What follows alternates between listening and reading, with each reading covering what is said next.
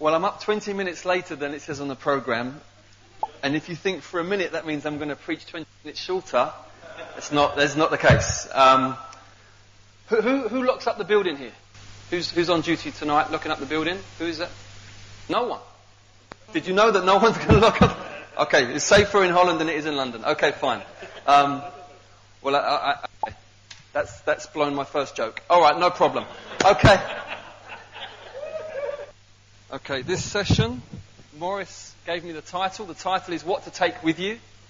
I want to start um, by reading to you a couple of verses from Isaiah. I will not be Isaiah 51, the first two verses. Listen to me, you who pursue righteousness, you who seek the Lord. Look to the rock from which you were hewn, or from which you were cut, and to the quarry from which you dug. Look to Abraham, your father, and Sarah, who bore you. For he was one when I called him that I might bless him and multiply him.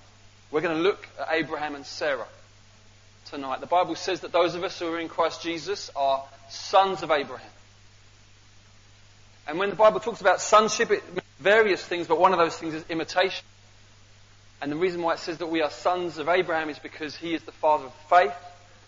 And those of us who are in Christ Jesus, our lives are to be primarily marked by faith, as well as hope and love. But the dynamic of our life, the dynamic of our relationship with God is faith, that we believe Him, that we trust Him for the promises that He's made to us. That is why we are sons of Abraham. So we're going to look at him tonight. We're going to look at what he took with him. What did Abraham take with him when he was called to go? And draw out from there some very important principles. This isn't a seminar as such, so it's not going to be hyper practical. It's a, it's a kind of an opening night of a main session. So I, I, want us, I want it to feel like we're being gathered up in something big. But by its nature, there will be practical elements in it. and hopefully, as we dig into the story of Abraham, I believe and confident that God will help us. Firstly, let me give you the background of the story of Abraham before he was uh, explicitly called by God to go. Because I think, mate, I don't know if anything like me, I tend to skip over that bit. It gets exciting from chapter 12. It was actually chapter 11 introduces us to a man called Abram or Abram, however you want to pronounce it. There was a man called Terah. Terah. He had three sons. Abram, Nahor, and Haran. These were Terah's sons. Haran died young. We're told that he died in the presence of his father. Quite a sad and moving image of this man presiding over the death of his son. But before he died, he had, he had he himself had children, one of whom was Lot, whom we are familiar with as the story goes on. After this, we're told that Terah's two sons who were left, Abraham and Nahor, they both marry. Abraham marries Sarah or Sarai, and Nahor marries Milcah, who used to work on a farm. No, Milcah. Actually, I don't know if these jokes will work. They will, because you, you Dutch are better than us at English, so they should work. Okay. But married Milcah. Now, Milcah was Haran's daughter. So Nahor married his niece, which was kind of how they rolled in those days. So don't worry, it's just how it, it's how it was. And then Terah leaves their homeland Ur with Abram and his wife Sarah and with Lot. So Nahor stays, but Terah takes his son Abram with his wife Sarah and takes his grandson Lot. And they start the move to Canaan. This is before the Lord has got involved with the specific call. They just begin the move. Um, that part of the world is often referred to now as the Fertile Crescent, and it was quite common for people to make that move west, uh, yeah, westwards from um, Ur of the Chaldees, Babylonia, west over this arc, above the desert, towards Canaan. That's what they did. They then reach a place called Haran. Now, Haran, if you remember the story so far, is the name of Terah's son who died. So either they reached a certain place, liked it, and called it Haran in memory of him, or it already was called Haran. Anyway, they reached that place, and that is where Terah, the father, dies. So Haran died in the presence of Terah, and Terah dies in Haran. Leaving behind Abraham, Sarai, and Lot. Enter the Lord. Chapter 12. Genesis 12, we're all familiar with. God has obviously been orchestrating things sovereignly up till this point, but explicitly are told the Lord said to Abraham, Go from your country and your kindred and your father's house to the land that I will show you. And I will make of you a great nation, and I will bless you and make your name great, so that you will be a blessing. I will bless those who bless you, and him who dishonors you I will curse. And in you all the families of the earth shall be blessed. Okay? This is what it's rooted in. In you all the families of the earth shall be blessed. Father, thank you for this amazing scripture. I pray for some wonderful Holy Spirit power and life to come through these words I speak for the glory of Jesus. Amen. What to take with you? I've got eight things. We're talking about 20 minutes of 20 minutes a point. So we're going we're in for a long one tonight. No, no, no, not really. No. First thing is this. This one's obvious. Um, actually, no, no. Yeah, yeah. This one is obvious. To really, really important. Got to be called. Now, some people would probably disagree with this. They would say, no, there's a general calling, we're all to go. I get it. If you're a believer, there's the Great Commission over you. You either stay and go or you go and go. Yes, we all go. I understand that. But to up sticks and move somewhere else, I believe with my whole heart there has to be a sense, one way or another, of God being in it. Even if it's from a natural perspective, a business move or a family move. Maybe there's someone in the family that's infirm, needs some support, or maybe it's explicitly church planting. But I believe that when, when you move, you've got to know in your heart God's in this. It's not simply a reaction to something. It's not simply, well, that makes, that makes sense. Because we're told in Acts 17:26 that God sets the times and boundaries where we live. Why? So that, so that people might seek God and find Him. And so actually, as, as God's people, when we go somewhere, it's so that those around us might seek God and find Him. It's packed with destiny, even if the natural circumstances themselves look very, very unimpressive or not non-destiny-like. I mean, we look at the start of Abraham's journey. It was just, it just seemed to be a very natural thing that God was in it. But there comes a point, up and here it's like there's a calling that comes, and we've got to know in our heart, this is where I should be in God. i am not just at peace about it, I've got faith for it. I've got faith that I'm in step with the Spirit and God is going to do some wonderful things here. A clear calling out. Sometimes there's a clear calling out without a clear calling in. I'll say that as well. Listen to what listen to what says. Go, and God's really clear. Where, go from your country, go from your kindred, go from your father's house, Okay, Lord, where to? Uh, I'll show you. Now, you take notice of this because we, we laugh it off, don't we, until it happens to us. Because it's exactly what happened to me. Exactly what happened to me. I became an elder in a church. I thought I would be there for years. Elders are supposed to be like these four things here pillars. I thought to be a pillar. I'm here. Within months, I felt an internal God's, going to move us on. I said to my wife, I think God's going to move us on. Now, my wife is the one of the one of the couple that hates change. I'm the one that, if it's change, it's good. That's me, okay? By natural temperament. I said, God's going to move us on. He said, just spiritual move, darling. it sounded really wise, you know. I was like, oh, okay, it's a spiritual move.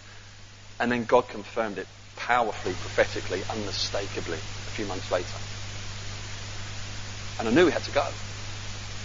Didn't know where.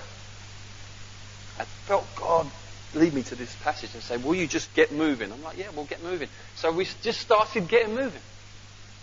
We began to you know, make preparations, just do it right, um, looking around here and there. And in that motion of moving, responding to that sense of calling, God makes it clear.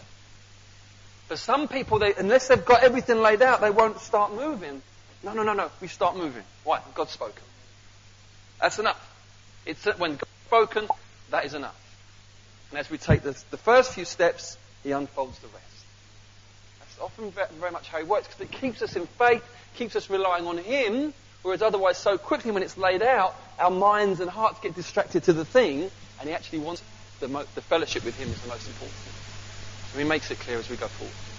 So it's a calling out, and sometimes it's not a clear calling in. Imagine if you'd gone to Abraham as he was getting ready to go, and you said, "Articulate your vision, Abraham." I used to hate that. I say, "We're going to plant a church." They say, "Tell me a vision." But like, well, it's sort of like everyone's. It's the Great Commission. I haven't got anything that rhymes. Do you know? Or things that start with the same letter. I've got none of that. I haven't got a five-year plan. But God spoke. I can put my hand on my heart, look you in the eye and say, God has spoken. And I think He's with us. So God's going to be with us. You want to be involved. Although not many came. But we had enough. We had enough in the end. I'll tell you that as we go on, as we go through the message. Now, I also want to just highlight this. God spoke to him, but it was their calling, Abraham and Sarah. Sometimes God will speak to both parties of a married couple. Sometimes not. But if He's called you together and made you one, then in this moment God speaks to Abraham. But it's Abraham and Sarah's calling. I guess there's a headship thing here. What happens if a married couple, if God, if, if a wife feels God's spoken to me, then you need to just wait. You need to. I believe it could be totally valid that a couple can move on a word directly received from the wife, but obviously the husband bears primary responsibility for that. But I think God, God speaks to Abraham, but it's their destiny. And I would, I would just want to, I think maybe for one or two, just want to settle your heart on that. God knows what He's doing.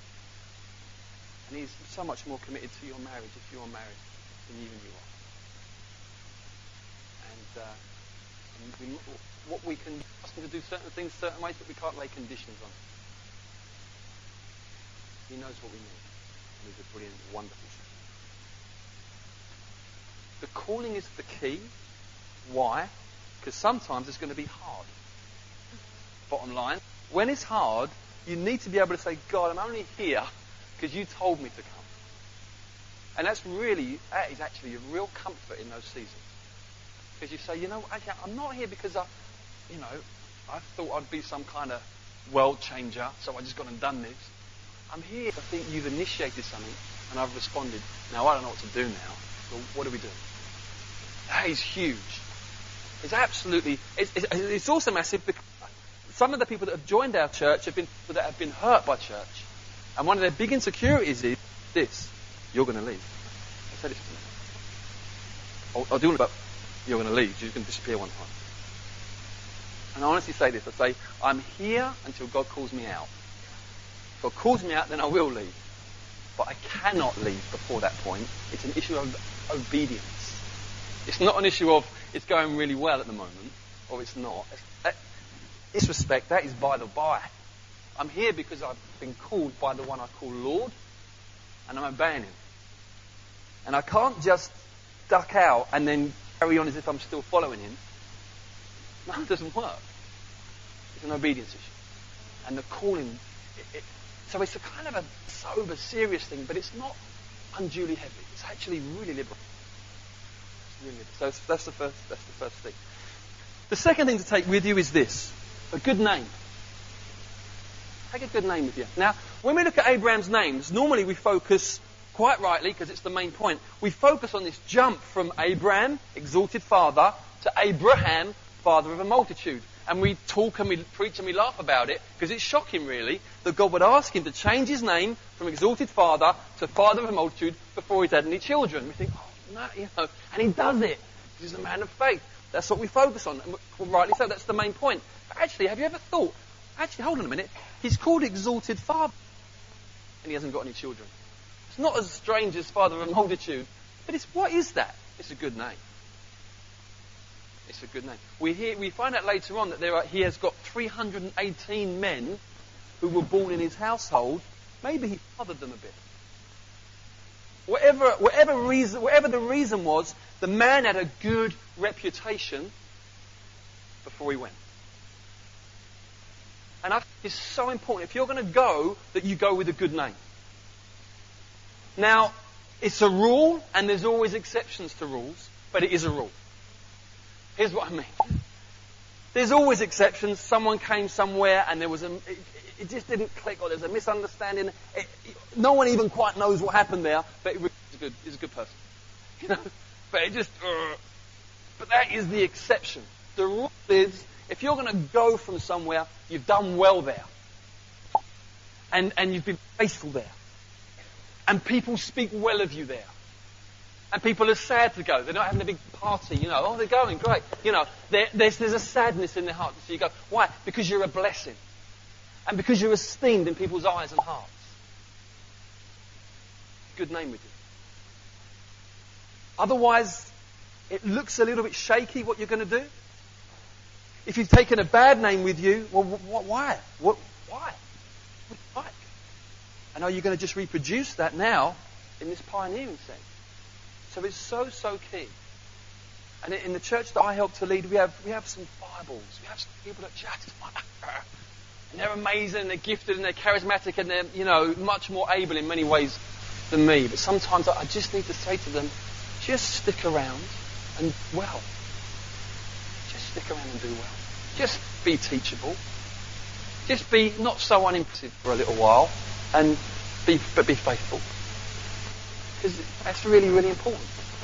Abraham took a good name with it. If you're going to go, thirdly, take some other people. Now, I don't know if you're aware of this, but Abraham didn't just take Lot. There were 318 others. That were just the fellas.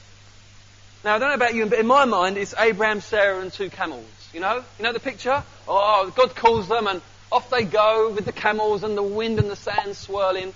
No, there was loads of them. It was a mega church plant. It was like, from day one, it was a mega church. It's incredible.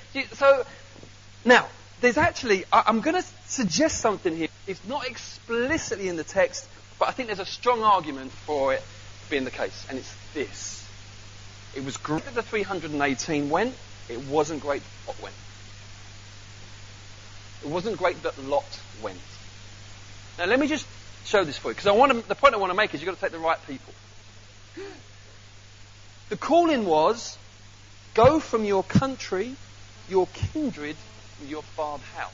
First point. Second point, all that Lot caused was trouble. His herdsmen are arguing with Abraham's herdsmen about the land, and Abraham has to give him the choice which bit you want. He chooses the best bit, you know. Great.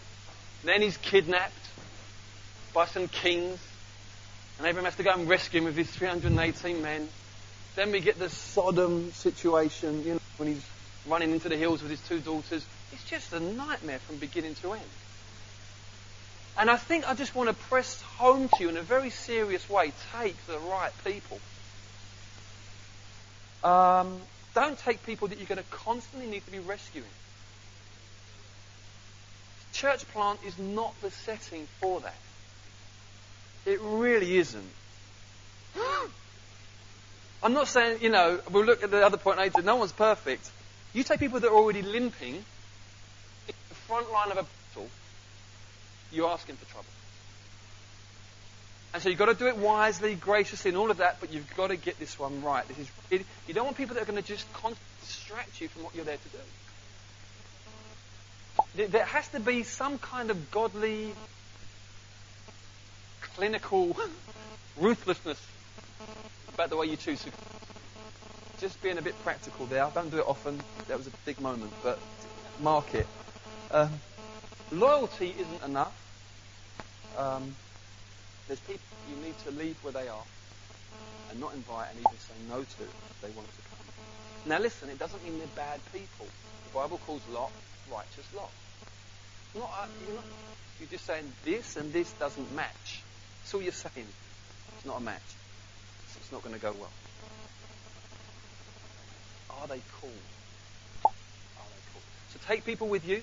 After, after people, you know, seeing people we've sent out and various challenges faced, I've come to a, a conviction, just interesting in the last few months, that um, two by two is Jesus' principle.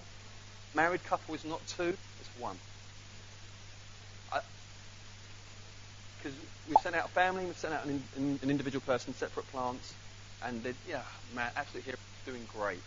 But I think facing, to some uh, points, have faced unnecessary struggles. If we prepared them better and just got a team around them, I think we could have. Let's not. We can avoid difficulties, unnecessary ones. Let's do so. And I do think I do think to have a core team, minimum two parties, if you know what I like, two households, call it whatever. I think that's a really that's a really good. It's a really good. So take some people. Um, number four. You doing all right? Okay, great. Take faith. Take faith. This is huge. You've got to have seen something. Particularly if you are spearheading, heading this thing up. Because the reality is, is that for that first, I don't know, one, two, three years, you've seen it, you've got it in your heart, and that's really where it is. Right? And you, over those next, over these, over these next few years, it's going to disseminate out and become something concrete. But it's in there at the moment. And, at the, and in the earlier stages, everyone else is really looking to you because they know it's in your heart. They've, they've seen it in the spirit. They're gripped. God's done something in them, but it lives in your heart. It's a faith thing. And even if you may not be able to articulate it always as clearly as you would like, there's something that grips your life and your heart, something that uh, you are, people see it. They see faith and they follow faith. Not just shouting. Faith's more than that. Yeah, not just new ideas. Faith's a lot more than that. Faith is a depth of conviction. Sure of what I hope for. Certain of what I do not see. God has spoken.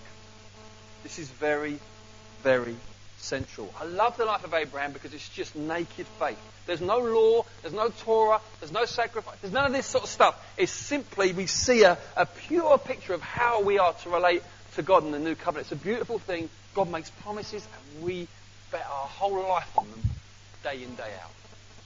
lean into the promises of God. Trust Him. Trust Him. Lord, you said. Lord, you said. Lord, that's the life of faith, isn't it? It's wonderful. What an adventure. How much more in a church plant where there's nothing, but there has to be something at some point.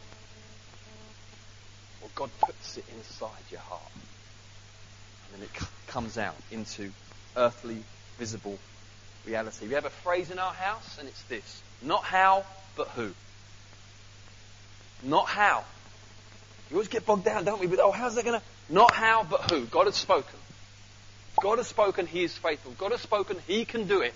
God has spoken, He can work it out. Obviously, in the process, you have to, you have to, there is a how that happens, but that's not the heart of it. The heart of it isn't how, it's who, and nothing is impossible for Him. This is, is how, this is how the kingdom advances, friends. Faith. Okay, it's not through clever ideas, not through strategies. Those things are fine, but that is not how the kingdom advances. It advances through faith. God speaks, we believe Him, we bet our lives on it, we shape and bend our whole life into line with what God has said, and God goes, wow, I love that, and we have a great time together. That's how it works. God loves faith. I mean, if you look at the way God commends the heroes of faith, listen to the way He commends Abraham and Sarah. He, he says this about them in, in uh, 11 and 12. There's a, uh, by faith, Sarah herself received power to conceive even when she was past the age. Well, let's just go back, shall we, to what happened. What actually happened was God said, this time next year, you're going to have a baby. And Sarah burst out laughing. And God said, why did you laugh? And his head round the tent, why did you laugh? He said, I didn't. He said, you did. It's a brilliant exchange, isn't it? It's so human. It's so like you, you cringe reading it. Think, oh, what is God's account? God's account is this she received power to conceive, even when she was past the age. How does that work? Oh, Abraham, from one man and him as good as dead, were born descendants as many as the stars of heaven. Wow!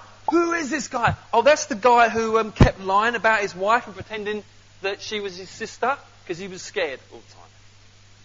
That guy, what? That guy? Yeah. What, what is this? What? How does this work? Here's how it works. It's wonderful. When you believe God, and line up your life with his promises, as unimpressive and flawed as it may look, God recognizes you are walking by faith. And he says, wow! And he writes these amazing things about you. It's absolutely glorious. I, I, had this, I had this moment about a year ago where I was cycling through London and I stopped at these traffic lights and I was I was low. I just run this evangelistic course and it was a complete disaster and shrunk as every week went on and all of that, you know, small and small. I'm at these traffic lights thinking, it's all over, you know, those moments. I get about once. And, uh, and then it's amazing how quick the human mind can work because all of the next thing happened during this red light. Praise God every now and then for red lights. So I'm there. And just start thinking about Abraham. I'm thinking, he didn't do much. Just sort of wandered around. I mean, if you think, what did he, what did he accomplish? He just wandered around, really. Different place. I wander, I wander there, I wander there. He just wandered. He didn't do much. Is he wandering around? Well, because he believed. So it was amazing. I thought, well, why did I run the evangelistic course? Because I believed God. Oh. And it looked a bit like wandering around. That's what it was. I believed God. And then I was like, I was getting all encouraged. And then this cyclist came up round the side, stopped in front of me, and on the back of his t-shirt it said this, stay focused and keep hacking. And I was like, yes, Lord. It was so beautiful. It really was a God, it really was a God moment. You know, I'm not into, oh, I saw a lorry and it said, Tanzania, I'm moving. I'm not that guy. Yeah? I'm not that guy. But it was a real, because I feel like that's, often that's what I'm doing. I'm just hacking. And I don't know which direction it is, but it's forward. So it can't be all bad, you know. And it's like, stay focused. Okay, great. And that's the life of faith. And, uh, and God writes amazing things about us. Why? Because we're, we're, doing it. And, he, and he's, he's not looking for impressive people, which is wonderful. Number five. What to take with you? Yourself. You can't avoid that one, I'm afraid. You have to actually, if you're going to go, then you're going to go too. Um, now, let me, what, what am I saying here? I'm saying that as they went, they were still who they were. They were not transformed into superheroes. I think sometimes we think, when the call comes, I'm going to be different. Sorry to burst your bubble, but you stay the same. Um, fundamentally. So Abraham, he's a fearful guy. He's, a, he's, he's got a weak streak in him. Um, Sarah's a bit, she's a tricky one. She's a bit tricksy, old Sarah. She not doesn't always behave too well.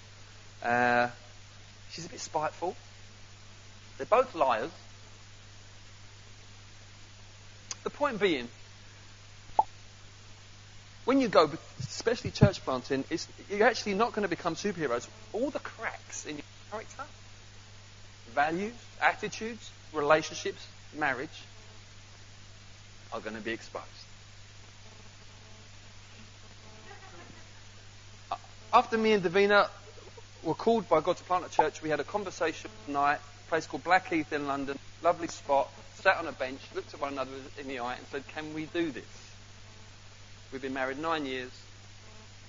To give you a, a bit of a hint of what we're like, after five years in marriage, there were couples that we were youth workers, youth leaders. There were couples years and years younger than us in our youth group getting married who, after six months of marriage, were more mature in their marriage than us. Okay, we were that couple.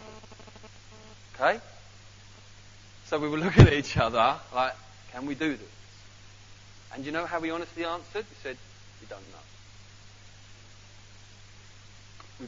God has called us. Those around us who are over us in the Lord are saying, We think you're going to be all right, and we're with you.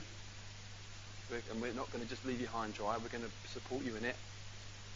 So we went. And um, there have been some very difficult times, very dark times, I'm honest. But we're still here, still doing it, and we're bearing fruit. So you just, you know, just be honest about that. You've got to take yourself uh, with you. And I think those cracks can either be disqualifying or qualifying, if I'm honest. it depends how you respond to them. if you just kind of dig your heels in and refuse to change, then they can become disqualifying factors, just being honest. It can come a point where you just, you're becoming unhelpful. But if you allow the redeeming work of Jesus, if you allow the gospel, the power of the Holy Spirit to keep working, keep coming, keep washing over you, keep living a lifestyle of repentance, keep humbling yourself, keep apologizing, keep, keep walking closely with Jesus, it can become, in a strange kind of way, the, the golden strand through what you do. Because you're just a living, walking example of ongoing redemption. And people that have gathered to you can look and say, oh, you're, you're in it too. You're one of us too. We say to a church, we're just as much members of the church as you are. We're, you know, we have a role to play and we'll play it and all of that. Yes, yes, yes. But we're brothers and sisters in Christ primarily. So you take yourself. Number six. You have to take the ability, this is an English phrase, I'll explain it if you're not used to it. You have to take the ability to roll with the punches without losing sight of the calling. Roll with the punches is a boxing phrase. Basically, when you're boxing, there will come points in the fight where the other guy just opens up. At that point, you've got to roll with it. You've just got to duck and roll. You take a few hits, try and dodge out of the way. Basically, wait till he's punched himself out. If you're still there, you're in with a chance. There are things that come that are just unexpected. They're curveballs. They come and you think, oh, I wasn't expecting that. You've got to be able to roll with that. At one point, we find Abraham moving down to Egypt. Are you doing going to Egypt, for goodness sake? That's not. Where's the famine? We've got to do something. We've got to. I've got a mega church. We've got to eat. So they go to Egypt. You think that's that's that's off course. Yeah, but we've got to off course because we've got to eat. Then we can get back on course. There are these things that come which actually potentially could derail you. But if once you've once you've got a clear view of where you're going, you can take the diversion and get back on course. And it's about flexibility. There are things that come that you just think, oh, I didn't really, I didn't see it. Listen, if, if you're a five-year planner, fine. Okay, not got a problem with that. Just want to tell you what the Bible says. You do not know what a day will bring. Okay? So we just got to be humble. You actually do not know what's going to happen tomorrow, you are getting worked up about next month. You don't know what tomorrow is going to be. Now, that doesn't mean don't plan. I'm not saying that for a moment. But you can't hold on to them like they're the Lord, or like it's a word from, or like it's scripture. Surprise will come. If you're a church planter, you've got to be flexible. You have to be flexible, otherwise you'll get snapped. You've got to be bendy. Okay? Bendy church planters needed. It's really, really. I mean, think about the Hagar debacle. You know, suddenly you're sleeping with your maidservant, and she gets pregnant, which was the plan, and God says, uh-uh. I mean, that would be enough to derail me. I don't know about you. I think that's a, that's bad. That was a big one. That was a big mistake. And Abraham said, I wish, he, I wish, can't we just, that promise you made, baby here. Was like, no, not what I meant. Potentially enough. He stays on course. You see, it's God, isn't God? But we, we can't be crushed by surprises and mistakes and things that don't go how we planned. You let them crush you, you can get, you can get snarled up and the movement stops. You've got to be able to just. Sometimes you run, sometimes you plod. As long as you're moving. And sometimes, to be honest with you, actually, when it's really fierce, you just stand. Yeah? But no going back. We'll get to that in a second. Uh, oh, yeah. Another, another thing. Another thing on the same point, rolling with the punches, monotony. You know, my life's boring. It's sometimes, isn't Just stuff you've got to do. Chopping. Doesn't feel very glorious. Let me show you this. This is really, this is encouraging. The last verse of chapter 16, Abraham was 86 years old when Hagar bore Ishmael to Abraham. Next verse, when Abraham was 99 years old, hold on a minute, whoa, stop. Hold on. We just had 13 years there. What happened? Just milking the goat. Wandering around, milking the goat. Dusting off the promises, Oh, yeah, that's why I'm doing this. Yep. Okay. Is he still living by faith? Yeah, why? Well, because he's living by the oaks of Mamre. That's the act of faith. Well, why are you there? Well, God said years ago to wander around. Sometimes it's not that dramatic, is it? You want the break. We love, we love a breakthrough. The charismatics, we love breakthroughs, don't we? It's all about the breakthrough. But they do come, not always. Sometimes it's just kingdoms like a bit of yeast in the loaf. Is anything happening? Yeah, yeah. Just can't see it. We've got, to, we've got to have a good breadth to our understanding of these things. Otherwise, you can get, you can get really locked up. Really locked up. Especially, especially, I would say, us at the charismatic end. We love the drama. we love the drama. It's not always like that. Number seven. What to take with you? Resolve.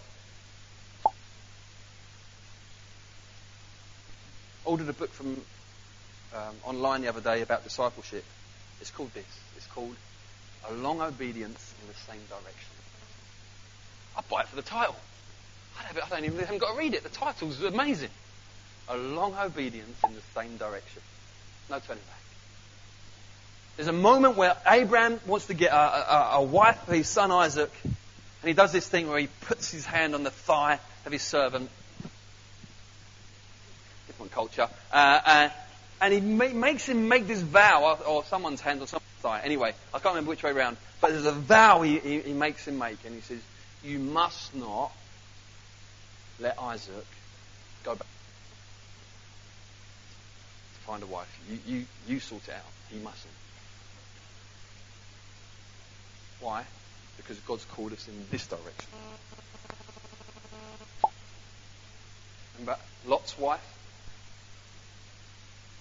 God said go in that direction. I'll just.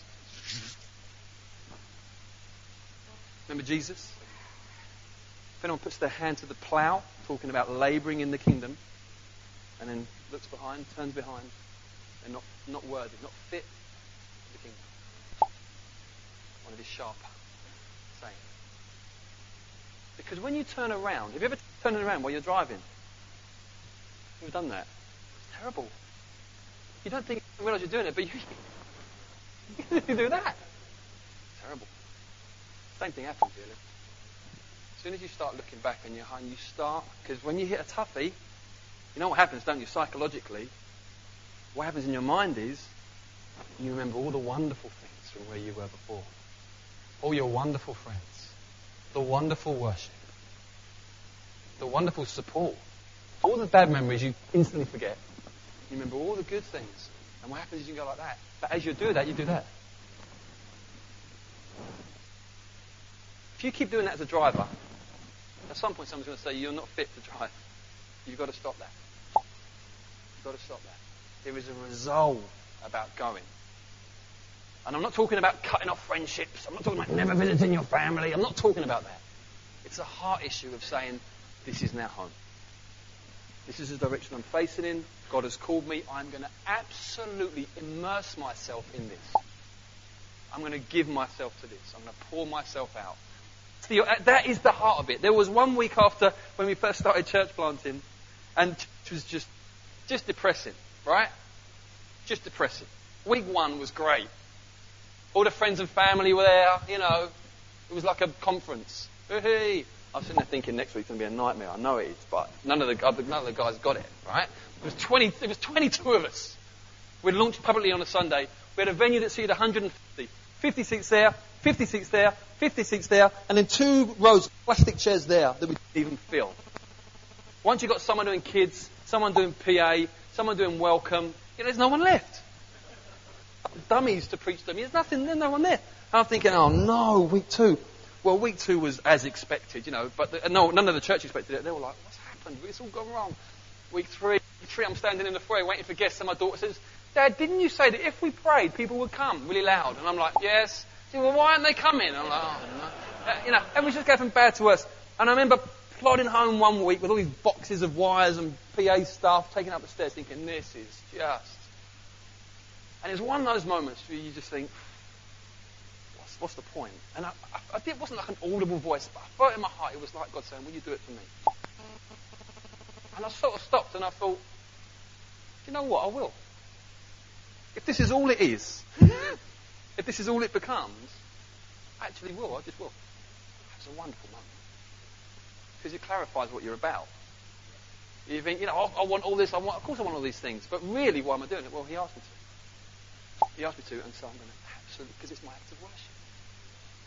That's what it is.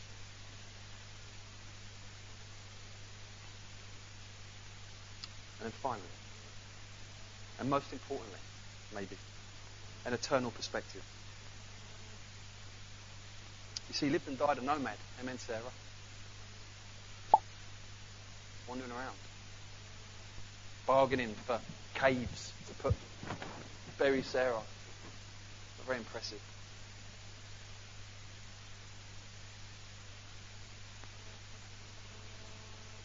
What? What? How did you keep going? Well, we're told.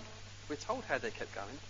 Hebrews 11 tells us this. It says this. It says, by faith, he went to live in the land of promise, verse 9 of Hebrews 11, as in a foreign land, living in tents with Isaac and Jacob, heirs with him of the same promise, for he was looking forward. Ah, okay, go on. To what? To the city that has foundations, whose designer and builder is God. And then it goes on in verse 13. These all died in faith, not having received the things promised, but having seen them and greeted them from afar. Hey! Having acknowledged they were strangers and exiles on the earth. People who speak like that make it clear they are seeking a homeland. If they'd been thinking of that land from which they'd gone out, they would have had opportunity to return. But as it is, they desire a better country. Well, what? What, what, what are they after? A heavenly one. Now, this is massive. It doesn't say they desire a better country, a mega church. They desire a better country, success in ministry. They desire a better country, a transformed city, even. Really getting to the heart of our motivation here. A better country, a heavenly one. Therefore, God is not ashamed to be called their God, for he has prepared for them a city. You see, this whole time we think we're doing something, and we think this thing we're doing is the thing we're doing. Well, it kind of is, but you know, there is something huge going on. As we all labour away in our particular areas where God has called us, what we don't realise is, or maybe what we're just beginning to see, is that we are all about one thing. And the one thing we are about, these little things we're doing, we're thinking it's, it's achieving this. No, in heaven, it is accomplishing something. Under the oversight of the architect, Jesus Christ, who is the Son over the house of God. Every bit of work you and I do in terms of discipling, pastoring, building up, prophesying, serving, it's silver and gold and precious stones. And there is this city bride that is being prepared for eternity that is the result of us co-laboring with Jesus. This is the big deal. And I think it's an area where we are most unlike the early church, that we are not gripped with the return of Christ. We are not gripped. How often do you pray, Come, Lord Jesus?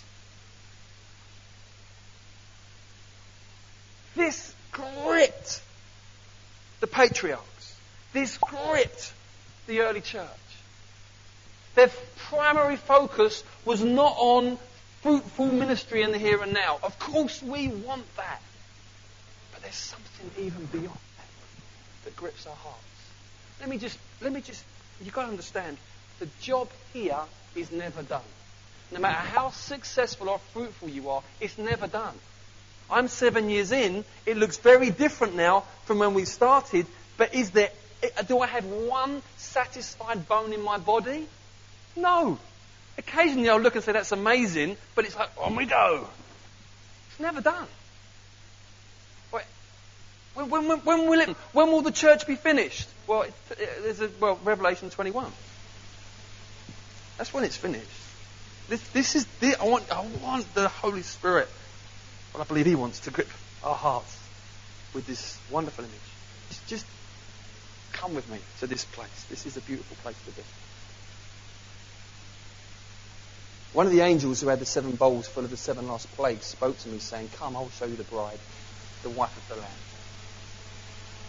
Verse 10 away in the spirit to a great high mountain and showed me the holy city, Jerusalem, coming down out of heaven from God, having the glory of God. Its radiance like a most rare jewel, like a jasper, clear as crystal. It had a great high wall with 12 gates, and at the gates, 12 angels. And on the gates, the names of the 12 tribes of the sons of Israel inscribed. On the east, three gates, the north, three, the south, three, the west, three, and the wall of the city had 12 foundations, and on them were the 12 names of the 12 apostles of the Lamb. Verse 22, I saw no temple in that city, for its temple is the Lord God the Almighty and the Lamb. And this is the sun or moon to shine on it, for the glory of God gives it light, and its lamp is the Lamb. By its light will the nations walk, and the kings of the earth will bring their glory into it. And its gates will never be shut by day, and there will be no night there. They'll, and they will bring into it the glory and the honour of the nations. There it is. Job done. He who sat on the throne said, Behold, I make all things new. Job done. Job done. And very often we look at what is seen. We're always of good courage because we fix our eyes on what is unseen. And I want to express you today, as we consider church planting, I know some of us are in the thick of it. Some of us are about to go. Some of us just testing out the water. There's some things we need to take.